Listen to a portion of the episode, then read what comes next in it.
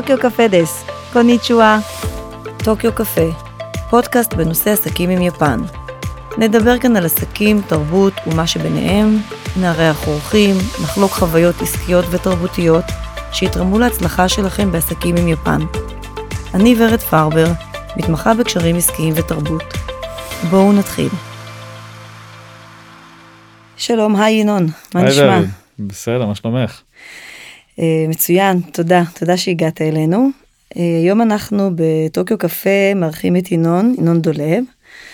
אני אציג אותך קצת, אה, מנפלאות, עשית דברים מאוד מאוד יפים, אני אציג אותך ואנחנו בהמשך גם נדבר על דברים שאתה עושה ותרומתך בקהילה היפנית כאן בישראל. יאללה. ינון, מנכ"ל סומפו דיגיטל ישראל, סומפו חברת ביטוח הגדולה ביפן, מפעילה רשת בתי אבות. הקבוצה של ינון בישראל אחראית על שותפות והשקעות בחברות סטארט-אפ בתחומים אינשורטק, דיגיטל הלף, סמארט מוביליטי ואגריטק. ינון הגיע לסומפו לאחר שעבד בג'נרל אלקטריק 13 שנים בתפקידי ניהול שונים. במסגרת התפקיד, ינון הקים את תוכנית השותפות סטארט-אפים ב-GE שכללה 26, 26 חברות סטארט-אפ. ינון בעל תואר ראשון במדעי המחשב, מהבינתחומי ותואר שני במנהל עסקים מאוניברסיטת קרנל. מרשים ביותר. תודה. אה, אז ינון, אני חייבת לציין שיחסית אתה חדש בנוף אה, בקהילה היפנית כאן בישראל. זה לא הטייפקאסט המוכר של ישראלי שעובד בחברה ישראלית ומתנהל מול חברה יפנית. אז אתה יכול לספר לנו בבקשה איך אתה שהגעת מכל כך הרבה שנים עם חברות אמריקאיות, חיית בחו"ל הרבה שנים, איך אתה אה, זכית לי, להיכנס לקהילת היפנים כאן בישראל? האמת שיפן הגיע אליי, אה, ממש ככה במקרה. ב-2018 סומפו, אה, לאחר פרויקט מוצלח אה, ראשון בארץ, החליטה להקים אה, אה, מעבדה דיגיטלית ולהגדיל את הפעילות. וחיפשו מישהו שיקים פה את הצוות ואת הפעילות. אה, ולשמחתי הגיעו אליי אה, כתוצאה מפנייה אה, לשתי קרנות הון סיכון שעבדתי איתם מאוד צמוד, הגיעו המלצות. התחלנו לדבר, אני וסומפו, היה חיבור מאוד מאוד טוב. מאוד אהבתי את החזון ואת מה שמנסים לבנות וזה גם התאים לי באופן אישי. וככה נשאבתי לתוך הדבר הזה שנקרא עבודה עם יפן. מדהים. אתה יכול לספר לנו איך נראה, איך נראה יום עבודה כאן בישראל, שהמנהלים שלך למעשה יושבים ביפן ואתה מנהל חברה קטנה בישראל שהיא יפנית למעשה?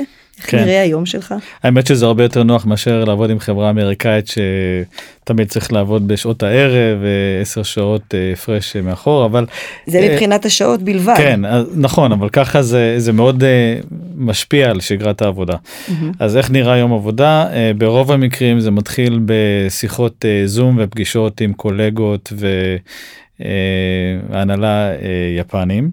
אה, בדרך כלל בשעות הבוקר עד הצהריים אה, אני והעובדים שלי עובדים מול יחידות עסקיות אה, מול השותפים שלנו ביפן מול עובדים שיש לנו ביפן כמעט בכל יום בין שני לחמישי ובשאר הזמן אנחנו או נפגשים עם סטארט-אפים או נפגשים בינינו בין עצמנו או עושים עבודה ככה נפרדת. אה, משתדלים מאוד אה, לאזן בין בית למשפחה. אה, פעם בשבוע אנחנו נפגשים רק הצוות הישראלי בדרך כלל בימי ראשון. אה, שבו אין לנו שיחות אה, עם חו"ל ואז אנחנו עושים אסטרטגיה ומדברים על פרויקטים ומשימות ואיך אנחנו יכולים לעשות עוד ומה אנחנו יכולים להשתפר ואיפה מתקדמים. כמה צוות אתם פה בארץ? אה, היינו שמונה עכשיו אנחנו שישה ואנחנו צומחים בעוד כמה ראשים בתקופה האחרונה אז אנחנו בשלבי גיוס עכשיו. מדהים אז תמהיל העובדים למעשה הוא יותר תמהיל של. בתחום הטק יותר מאשר uh, תחום טק, פיתוח עסקי, או מי שירצה לבוא לעבוד בסומפו ישראל, מה ה qualification שהוא צריך שיהיו לו? אז קודם כל זה תלוי לאיזה תפקיד, את צודקת, זה תמהיל של אנשים.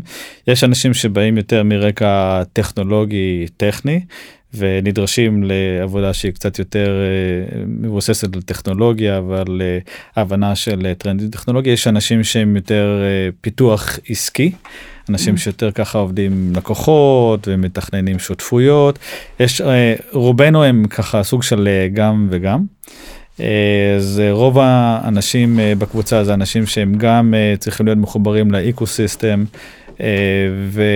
ולעבוד מול גורמים ישראלים, קרנות הון סיכון, אוניברסיטאות, יזמים, סטארט-אפים, אבל גם ככה להבין טוב טכנולוגיה ומוצרים. וחשוב לציין שמבחינת התמהיל אנחנו גם 50 אחוז גברים 50 אחוז נשים אז וואו, גם הגיוון שזה לגמרי וואו. תודה. מדהים. וזה מוכיח את עצמו. אז יש כאן יש כאן הרבה אפשר לקחת את זה ל, ל, לכל מיני אה, מקומות דווקא את ה, גם את הנושא של התמהיל וגם של העובדים. אבל סומפו היא חברה ענקית עשרות אלפי עובדים ביפן Mm-hmm. עובדת ב... יש לה סניף בארצות הברית וישראל נבחרה להיות הסניף השני מחוץ ליפן. אה, כן. השני מחוץ ליפן שזה נכון. שזה וואו גדול לנו Mm-hmm. שזה מעולה. אז למעשה חברה ענקית כמו סומפו שפותחת כאן סניף בישראל שהוא אמור לתפקד לייק like VC עבור סומפו. אה, אה, גם אבל. בעיקר אה, חדשנות זה זרוע חדשנות בעצם מה שמעניין מה שעניין אותי לגבי סומפו זה המגמה שלה להרחיב את העסקים שלה מעבר לעסקי הביטוח והכל באמצעות שיתופי פעולה ודיגיטל וזו אתה הסיבה יכול העיקרית. להסביר את זה למה דווקא סומפו שהיא חברת ביטוח ענקית כן מחפשת אינוביישן שהוא לא מהתחום שלה? אה, כן קודם כל אה, יותר ויותר תחום הביטוח נהיה אה, לא קל קשה לבדל שם את עצמך מעבר לשירות כי המחיר הוא מאוד מאוד מפוקח על ידי הרגולציה. אה, ויש הרבה מאוד שחקנים חדשים שנכנסים לעולם הביטוח זה, זה ביזנס שמצד אחד כולנו צריכים אותו והוא מאוד מאוד גדול מצד שני הופך להיות יותר ויותר תחרותי אה, וגם אה, יש הבנה אצל ההנהלה שלנו ומועצת המנהלים שדאטה זה שם המשחק. אז בעצם אה, הבינו שבאמצעות מידע אפשר לעשות הרבה מאוד גם בתחומי הביטוח וגם מחוץ לו. אה, ובעצם אנחנו יכולים היום לתת ערך ללקוחות שלנו שהוא מעבר רק לביטוח. דברים שהם יותר מניעה של אה, אירועים. על ידי ה innovation הישראלי בדיוק. שתכניסו ליפן? בדיוק. כן. אוקיי. עכשיו מאחר ואנחנו חברת ביטוח אין לנו R&D פנימי אין לנו engineering אז בהגדרה זה חייב לעשות דרך אה, שיתופי פעולה אה, עם חברות אה, טכנולוגיה. אוקיי, אז למעשה סומפו החליטה לפתוח innovation center כאן בישראל כדי לצמוח ביפן, כי אנחנו יודעים שביפן בלי innovation החברות פשוט לא ישרדו. נכון. וזה מה שהם הבינו גם לאחרונה. נכון. אז, אז איזשהו תהליך שגם סומפו למעשה עברה וישראל נבחרה כמרכז האינוביישן של סומפו. אה, אחד מיני שלושה המטה שלנו בטוקיו יש לנו עוד קבוצה בארצות הברית בסיליקון וואלי ותל אביב היא השלישית כן. איך אתה יכול להגדיר את, ה, את היעדים, היעדים של סומפו כחברה באופן כללי, האם, ה, האם אתם פה בישראל כפופים ליעדים היפניים, האם אה, בסומפו הם רואים יותר שיתופי פעולה או יותר השקעות בחברות כלהיות חלק, כי אנחנו יודעים שמשקיע יפני הוא אמור להיות משקיע אסטרטגי יותר מאשר נכון. אה, משקיע של כסף. כן אז. אנחנו נמדדים גם וגם אה, ובעיקר על בסיס החדשנות שאנחנו מייצרים זאת אומרת אנחנו לא רק משקיעים הון סיכון לשם יצירת רווח אה, כספי אלא הרעיון הוא בעצם להשקיע בחברות שהן אסטרטגיות לפעילות שלנו. אה, גם בתחומי הביטוח וגם בתחומים שמחוץ לביטוח חד משמעית. המטרות של הקבוצה שלנו בארץ הן נגזרת של האסטרטגיה של החברה. אה, למשל בתחומי הביטוח אנחנו אה, מיישמים הרבה מאוד אה, שימוש בטכנולוגיות כמו למשל אה, בינה מלאכותית בתהליכים ביטוחיים. כמו חיתום כמו אה, למשל סילוק תביעות אה, זה חלק מהאסטרטגיה של החברה אנחנו באים אה, להיות הזרוע שעוזרת לה לעשות את זה.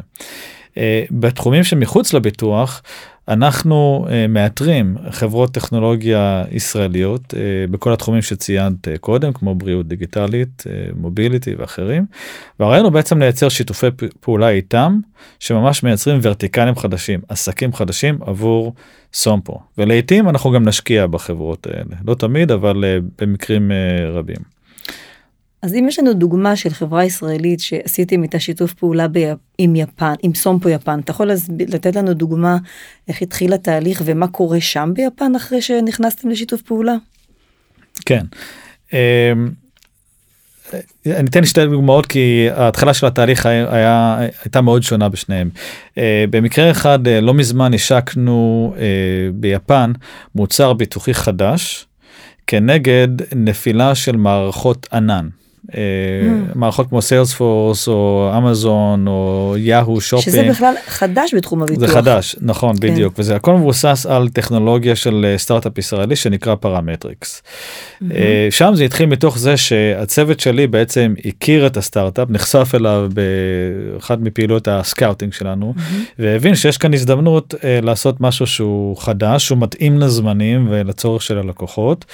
Uh, התחברנו עם היחידה העסקית הרלוונטית בתוך סומפו ומשם התחלנו ממש תהליך של סינון של בדיקה של החברה עשינו POC עשינו איתם הסכמים מסחריים והשקנו את זה לפני שבועיים זה התפרסם mm. בניקיי ביפן. אז זה ככה התחיל מתוך איזושהי יוזמה מקומית ועבודה מול היחידה העסקית. היה לנו מקרה אחר כמו למשל אה, שיתוף פעולה שאנחנו עושים עם חברת בינה AI. שבו uh, חטיבת הביטוח החיים שלנו באה ואמרה אנחנו רוצים למצוא דרך דיגיטלית דרך המובייל למדוד uh, סטרס mm. uh, של uh, אנשים. כחלק מאיזשהו מערך שלם של wellness שהם השיקו ואז הלכנו וחיפשנו ומצאנו חברה שיודעת uh, לקחת סיגנל וידאו מתוך נייד אה, ולחלץ ממנו פרמטרים רפואיים בין השאר גם סטרס עשינו את הפרויקט אה, פיתוח mm-hmm. והשקנו את זה ביפן. מאז זה כבר התפתח גם לדברים אחרים כמו אה, סמנים מוקדמים של קורונה. Mm-hmm. אבל זה התחיל מזה שבאה היחידה העסקית ואמרה לנו הנה מה צריך עכשיו לכו תעזרו לנו ואז זה יכול להתחיל כל אחד משתי הדרכים האלה. בדיוק אז אז למעשה זה לוקח אותנו מה demand ש... אתה יכול להגדיר אולי זה לא זה לא משהו שגורף אבל ה demand למעשה מגיע מיפן יש איזושהי דרישה למשהו ספציפי ואתם כאן עושים את ה scouting או שזה. זה גם וגם אה, זאת אומרת אה, היחידות העסקיות שלנו ביפן הן מאוד מוכוונות אה, צמיחה ויש להם אג'נדות אז הם באים אלינו כזרוע ביצועית ומבקשות את העזרה שלנו כדי לאתר חדשנות ואז אנחנו מובילים את כל החדשנות. אה, וגם אה, חלק גדול מהתפקיד שלנו זה היכולת לראות מה השוק צריך גם אם סומפו עצמה עדיין לא רואה את זה. למשל בתחום הבריאות הדיגיטלית אנחנו רואים כל מיני סוגים של חדשנות בארץ בתחומי הסכרת ובתחומי גילוי של הסרטן. Mm-hmm. אנחנו גם לומדים מה קורה בארצות הברית ואומרים לעצמנו איפה אפשר לקחת מה שעובד בארצות הברית ולה, ולהביא אותו ליפן. ולייפן אותו. כן ובמקרה הזה אנחנו יותר אה, אה, פרואקטיביים ואנחנו צריכים ללכת ולשכנע את החברה שלנו שאכן mm. זה ביזנס טוב אז הרבה פעמים אנחנו עושים גם מחקרי שוק ואנחנו בודקים שבאמת אה, ביפן יש את התנאים ומה מצב הרגולציה וכולי. שזה תהליך מעניין ואת כל הדאטה אתה אתה אוסף כאן אתה מקבל מהיפנים איך זה עובד? מהיקב ומהגורן כל מה שאפשר אז אה, אנחנו גם אה, אוספים בעצמנו. בצורה mm-hmm. עצמאית mm-hmm.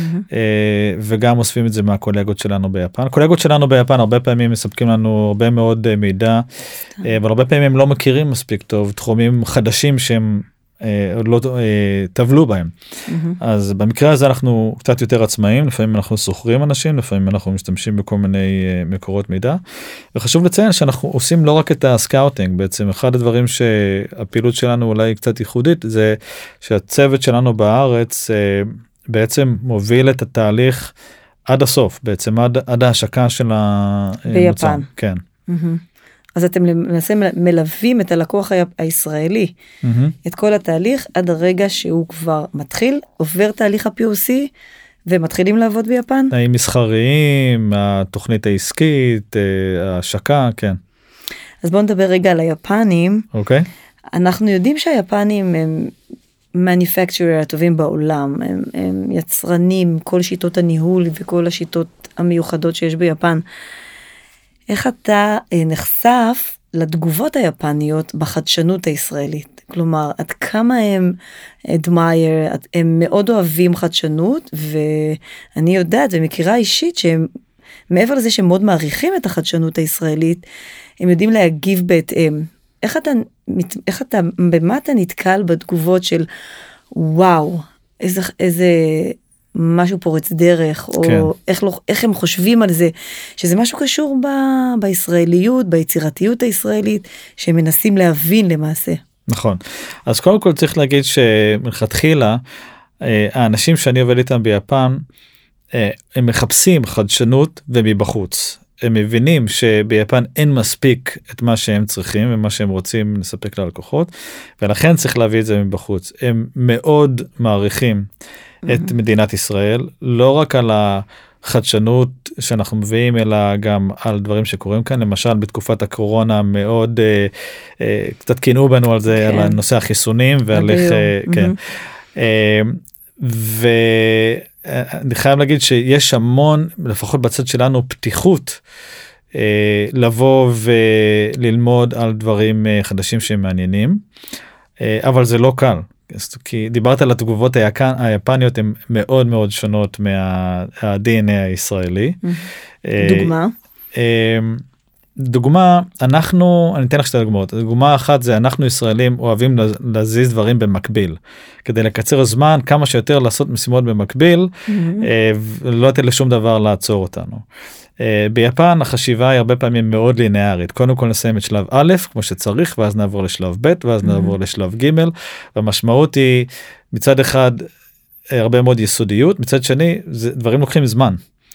ואחד הדברים שאנחנו מאוד ככה מנסים uh, לשנות uh, בצורת העבודה זה אתה יכול לעשות דברים uh, במקביל ולקצר זמן. היפנים שאנחנו עובדים מולם הם מאוד ככה הרבה פעמים שונאי סיכון או ככה מסורתיים בדעה שלהם אז זה לא קל להם. אבל אני חייב להגיד שהמגמה הולכת ומשתנה. זה למשל אה, אחד הדברים שככה מאוד בולטים ב, ביום יום שלנו. אבל בפיתוח, אתה יודע, כי זו גישה יפנית, הגישה היפנית אומרת, בוא נסיים את השלב הראשון לפני שעוברים לשלב השני, כן. ונבדוק אותו, mm-hmm. ונראה שהכל עובד והכל בסדר, ואם הכל בסדר אז נעבור לשלב הבא. כן. הגישה הישראלית אומרת, בוא נגמור עד שלב 4-5, ואם צריך נבדוק ונלך אחורה. ואז אתה צריך ללכת את כל הדרך אחורה ולראות, ואתה בעצמך צריך לבדוק איפה באמת הבעיה. אבל היפנים אומרים, רגע, אם, אם סיימנו שלב אחד ובדקנו אותו, זה לקח אולי עוד חודש, אבל אנחנו בוודאות גם חסכנו זמן לתקן, וגם חסכנו הרבה כסף והרבה משאבים. אז יש כאן דעות לכאן או לכאן, אבל זה נכון שזה לוקח זמן, אבל אני חושבת שהחשיבה היא, הזמן לא כזה קריטי כמו הדיוק של המוצר. אני מסכים איתך שהנושא של יסודיות ועליונות מוצר ושירות שהוא מעולה זה דבר ואיכות. מאוד חשוב גם באמת אי אפשר להתפשר עליו. אני תמיד אומר לסטארט-אפים שאם אתם מצליחים לתת שירות ביפן אתם תצליחו בכל מקום נכון. בעולם אה, ולכן כדאי לכם מאוד לבוא.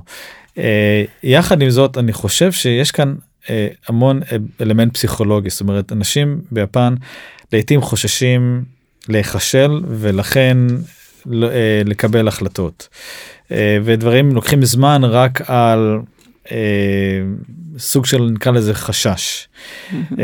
מה גם שהחברה היא כמובן מאוד היררכית ופחות שטוחה מאשר אצלנו ואז צריך ללכת וכמובן לעבור כל מיני שרשרות של, של אישורים וכולי.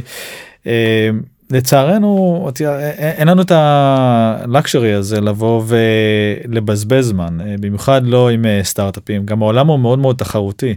אני תמיד אומר אה, לקולגות שלי ולעובדים שלי שאם אנחנו לא נזוז מהר סטארט-אפ יכול לחטף על ידי שותף אחר.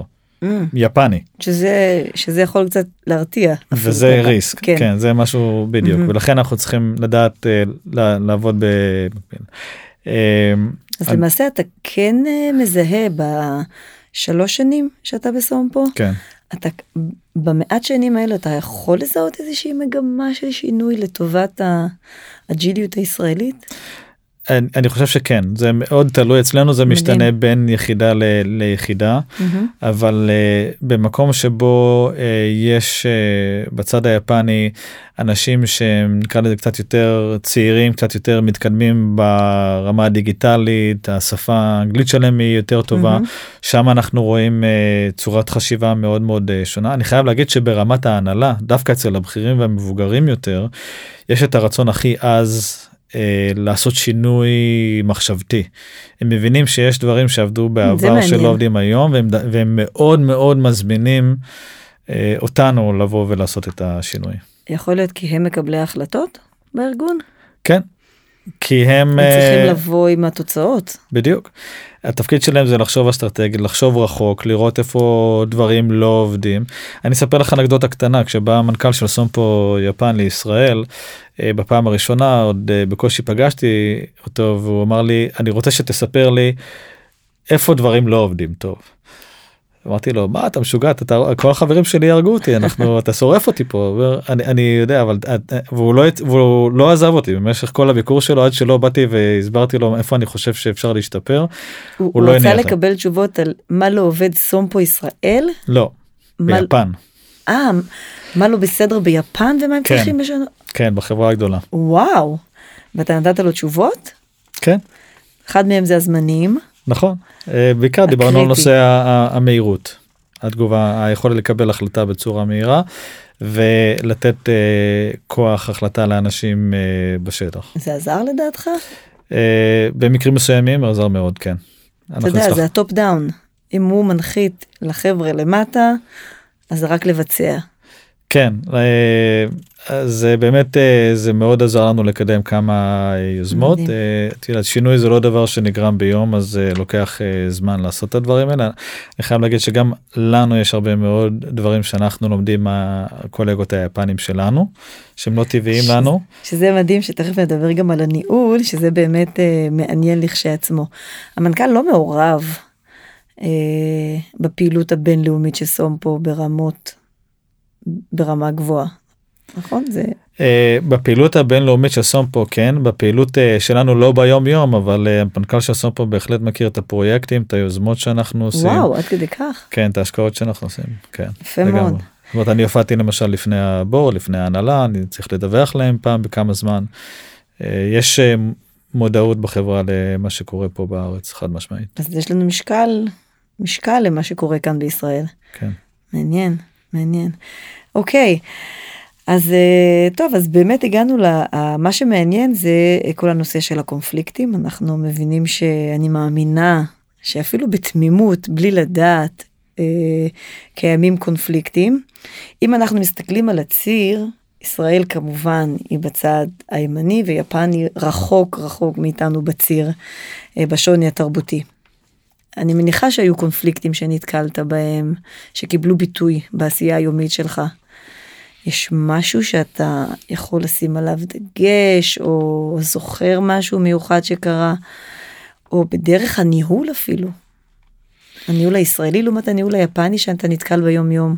כן, אז uh, החברה היפנית היא מאוד uh, היררכית. Uh, הרבה פעמים כדי להגיע למישהו אתה צריך לדבר עם מישהו שהוא ידבר עם מישהו שיגיע למטרה שלך. Uh, וכשאנחנו התחלנו את הפעילות זה נראה לנו ככה לא הגיוני שיש uh, אנחנו צריכים להגיע לכל מיני אנשים מסוימים ופשוט uh, זה פשוט נראה לנו מאוד לא יעיל. למה? כי אנחנו ישראלים.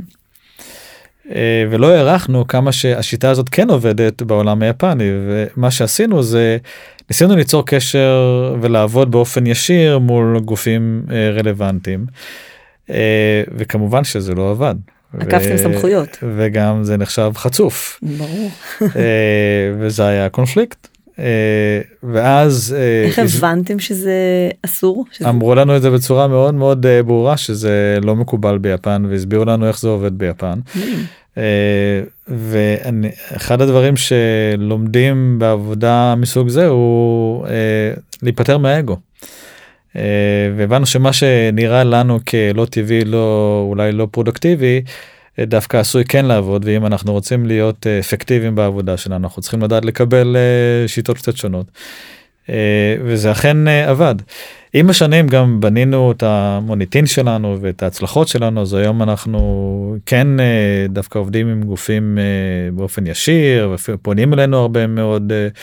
אבל היינו צריכים לבנות את זה לאורך זמן ואני חושב שהשאלה שלך היא לגבי הקונפליקט הדרך לפתרון הקונפליקט הייתה להודות בטעות להרכין ראש לפטר מהאגו לתקן אה, להקשיב. אה, ואני חייב להגיד שבצד היפני מאוד אה, הוקירו את העובדה הזאת וקיבלו את זה אז בסופו של דבר זה עזר לנו מאוד למדנו מזה. כן אנחנו יודעים שהיפנים רק בלהגיד סליחה זה המעשה נסלח אבל הישראלים קשה להגיד סליחה טעינו לפעמים ואת זה הם לא מבינים שרק למעשה במאמר הסליחה טעינו זה יכול כבר לפתור הרבה מהדרך מהקונפליקטים. נכון. מעניין. הקורונה הביאה איתה הרבה מאוד שינויים uh, שלגמרי לגמרי פגעו באתוס היפני הרבה מאוד דברים השתנו מה שלא השתנו שם מאות שנים. Mm-hmm.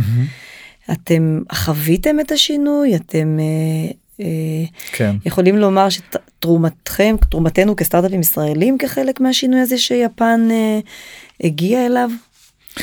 אז חד משמעית חשנו בשינוי קודם כל שנת הקורונה כבדרך קסם הייתה מאוד פוריה עבורנו mm-hmm. מבחינת פרויקטים ופעילות והצלחנו להוציא לפועל כמה דברים מאוד מאוד יפים.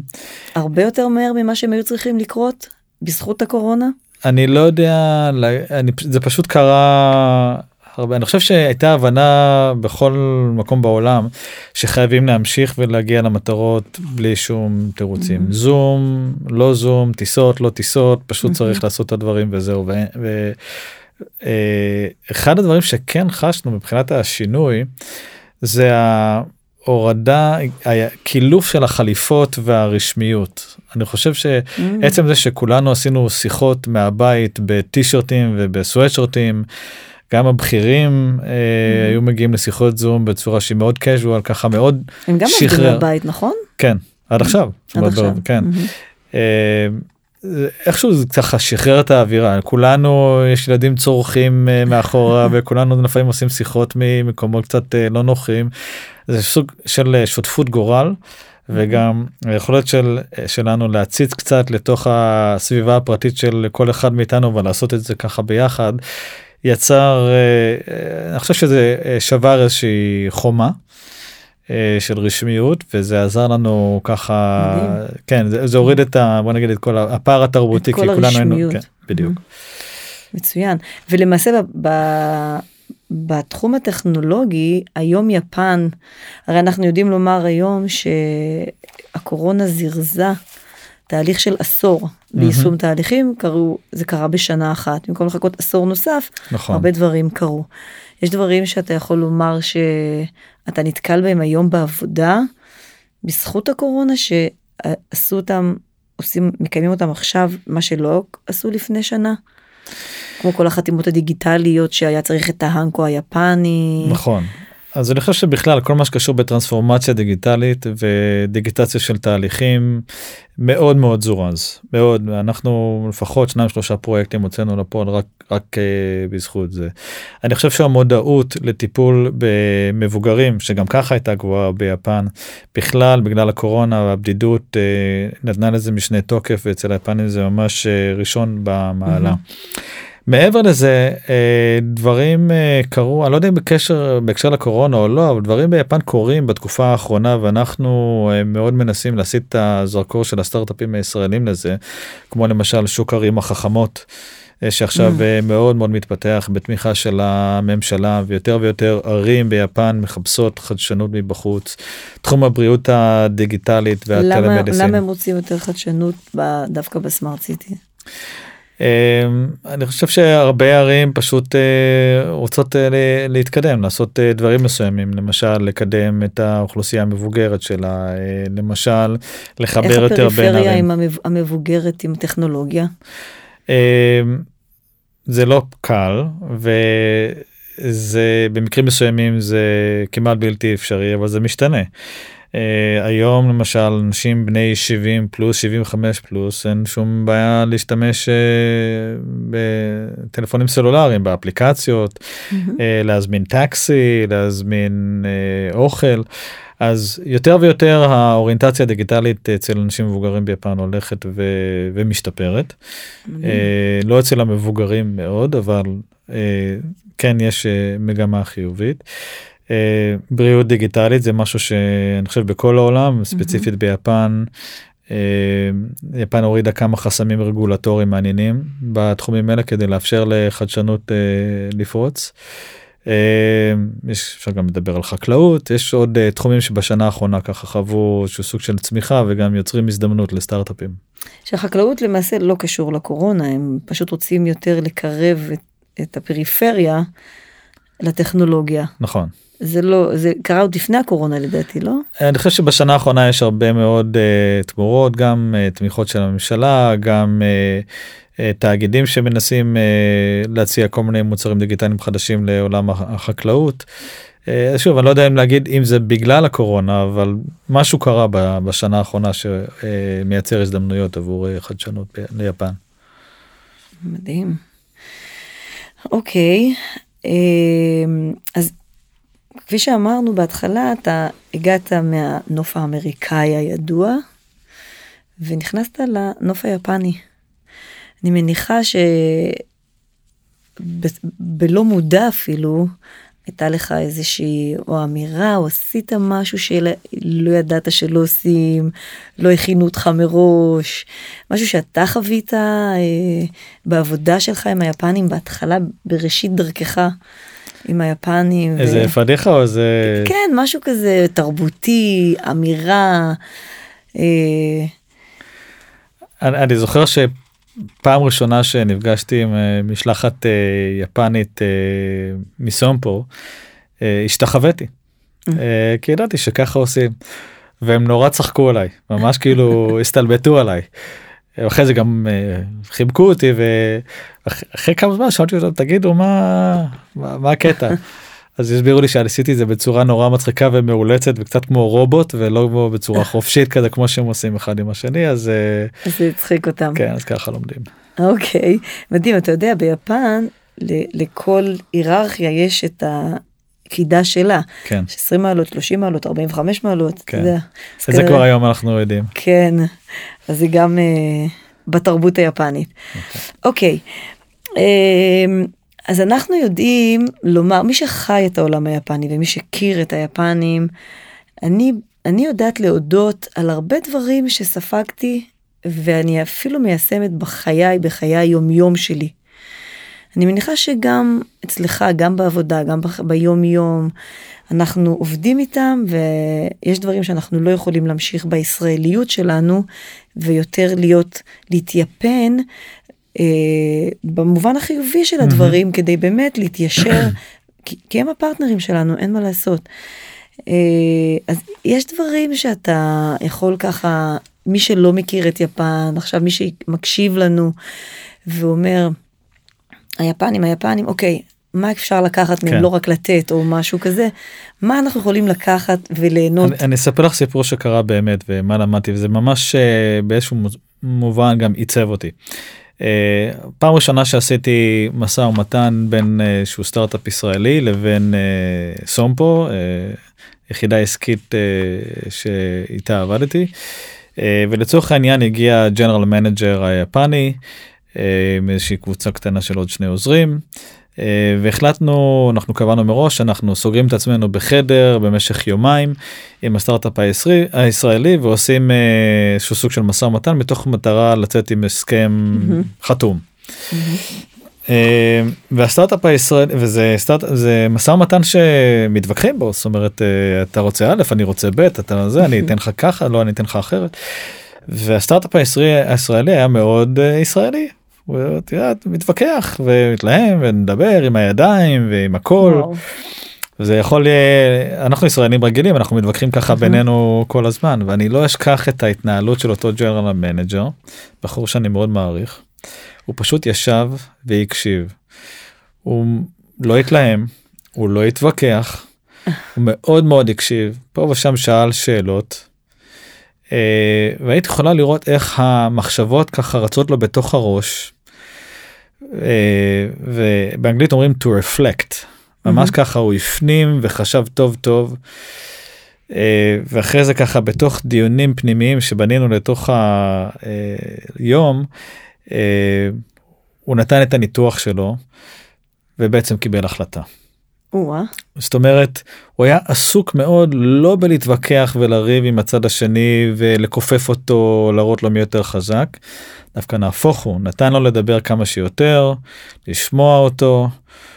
הוא לא התווכח הוא ככה מאוד מאוד אה, היה ככה עם עצמו. הוא נסער מהתגובות הישראליות? זה משהו שהרתיע אותו? לא, לא, לא ממש כי אני חושב שהרבה מהיפנים מאוד מאוד מודעים לזה שהעולם המערבי הוא לא כמוהם והם mm-hmm. יודעים שישראלים לפעמים יודעים להיות uh, ככה קשוחים uh, והם לא מצפים שננהג אחרת. Mm-hmm. וזה היה פשוט מדהים כמה עוצמה הוא הקרין בלי להגיד מילה. שזה אומנות ההקשבה שלהם. נכון. זה לגמרי אומנות ההקשבה. וכמובן שיצא הסכם וכמובן שאפילו אה, אה, היה זה עסקה טובה וכולם היו מרוצים. אה, הדרך שבה הוא קיבל את ההחלטה, הדרך mm-hmm. שבה הוא ניהל את הדיון, אה, ממש הייתה מקור השראה. ואני חייב להגיד שעליי זה השפיע לא רק אה, בחיים המקצועיים אלא גם בחיים האישיים. אני לא טוב כמוהו בעניין הזה אבל היכולת לבוא להקשיב לא להתלהם mm-hmm. לחשוב to reflect mm-hmm. ואז או לקבל החלטה או להביע עמדה ולהיות רגיש לצד השני זה בעיניי מקור של עוצמה השראה. זה, זה, זו בדיוק הנקודה זה מדהים כי זו בדיוק הנקודה שאנחנו יושבים בחדר סגור עם היפנים זה אחד הדברים הבולטים ביותר באומנות ההקשבה ובאומנות השיחה. אנחנו מתמחים בדו שיח ולפעמים זה מתלהם יותר ולפעמים זה מתלהם פחות והיפנים רק יושבים ומקשיבים וזה ממש מורגש בחדר שיושבים גם יפנים וגם ישראלים לאורך זמן ורואים ולמעשה כשאתה יושב בחדר אתה לומד להקשיב כן. לומדים המון מההקשבה. את יודעת אבל לפעמים זה מגביל כי את מצפה לפידבק או לתגובות או לשאלות ולפעמים זה קצת אה, משתק אבל אה, אבל לומדים זאת אומרת אחד הדברים למשל שאני למדתי אה, בשיח עם יפנים זה להתרגל לשתיקות. השתיקות. את יודעת אנחנו הישראלים ועוד יותר אמריקאים מרגישים מאוד לא בנוח כשיש שתיקה ובצד היפני זה דווקא סייג לחוכמה בעצם לחשוב לא להגיד שטויות. אה, גם אצלנו סייג לחוכמה שתיקה אנחנו לא הרבה מיישמים את זה אבל כן אנחנו יכולים לומר זה זו באמת אומנות שלגמרי אפשר לקחת אותה לחיים האישיים לחיים הפרטיים. זה יכול מאוד לעזור. אני יכולה לומר שבאומנות השתיקה לומדים הרבה יותר מככל שמדברים יותר. וזה באמת אה, בולט עם היפנים. אה, אנחנו אוטוטו עוד מעט מסיימים, אבל עוד קצת דברים, אה, ככה מכיוון שאתה חי את זה ביום יום למי שמקשיב לנו, אה, לחברת סטארט-אפ, לחברות סטארט-אפ ישראליות, ליזמים צעירים שמאוד מאוד רוצים את יפן. איך היית מגדיר את המשקיע היפני או החברה היפנית, ככה כמה נקודות לחברות הישראליות הצעירות, שבאמת יש להם באמת אולי מוצר פורץ דרך. כן. אולי כמה כלים ככה ש... מי הוא היפני ואיך לפנות אליו כן בנקודות אז אנשי עסקים יפנים גם משקיעים גם אה, לקוחות לפעמים בראש הישראלי יכולים להתאפס כראש קשה. הם מאוד ככה קפדנים בפרטים. אה, הכל חשוב אה, צריך להיות מאוד ככה פדנט. מצד אחד זה עשוי להיראות מעצבן אבל ברגע שמבינים את הגישה הזאת אז מתרגלים לזה ומצד שני חשוב להגיד שאנשי עסקים יפנים הם מאוד מאוד אמינים. זאת אומרת mm-hmm. ברגע שיש הסכם או הבטחה או אה, הבנה משותפת הם יעשו הכל כדי לקיים את זה הם לא מעגלים פינות. הם מאוד אה, הם משלמים בזמן הם מקיימים את ההתחייבויות שלהם. זה כי אתה חושב שישראלים חוששים מזה או נתקלו בזה בעבר ויש איזשהו חשש מניסיון העבר עם מדינות אחרות גופים אחרים אני חושב שכן בלי להזכיר ככה שמות אבל mm-hmm. את יודעת אה, כל ישראלי שעושה עסקים ישראלי הרבה פעמים uh, מודאג מדברים mm-hmm. כמו אמון ואמינות לצערי. Uh, בכל מה שקשור באמון ביפן זה דבר שהוא מאוד מאוד מאוד עליון. חשוב כן ממש. Uh, ברגע שרוכשים אמון של איש עסקים יפני זה שווה הרבה מאוד וזה מאוד מקדם ועוזר. אה, מוניטין. תן טיפים, תן טיפים לבנות אמון, איך אתה הצלחת לבנות אמון עם, ה... עם הפרטנרים היפנים שלך? אה, אני תמיד אומר אה, לחברים שלי under promise and over deliver ולא mm-hmm. over promise ו under deliver. מצוין. מצוין. אתה מבטיח משהו תעמוד בזה תעמוד בזמן. ולהיות כנה. זהו זה as simple as that. בדליברי. להיות כן. בדליברי אני חושבת שישראלים לחדד את הנושא של הדליברי נכון. שזה האמון יותר מאשר uh, חמש דקות לכאן או לכאן. נכון אחד הדברים שאני למדתי זה שהיפנים מתייחסים לדברים שאנחנו אומרים מאוד מאוד ברצינות אין בערך ובכיוון. Mm-hmm. אם אתה אומר משהו אז הם, הם תופסים אותך במילה, אותך במילה. ולכן אה, יש חשיבות להתחייבויות אם אתה עומד בהתחייבויות.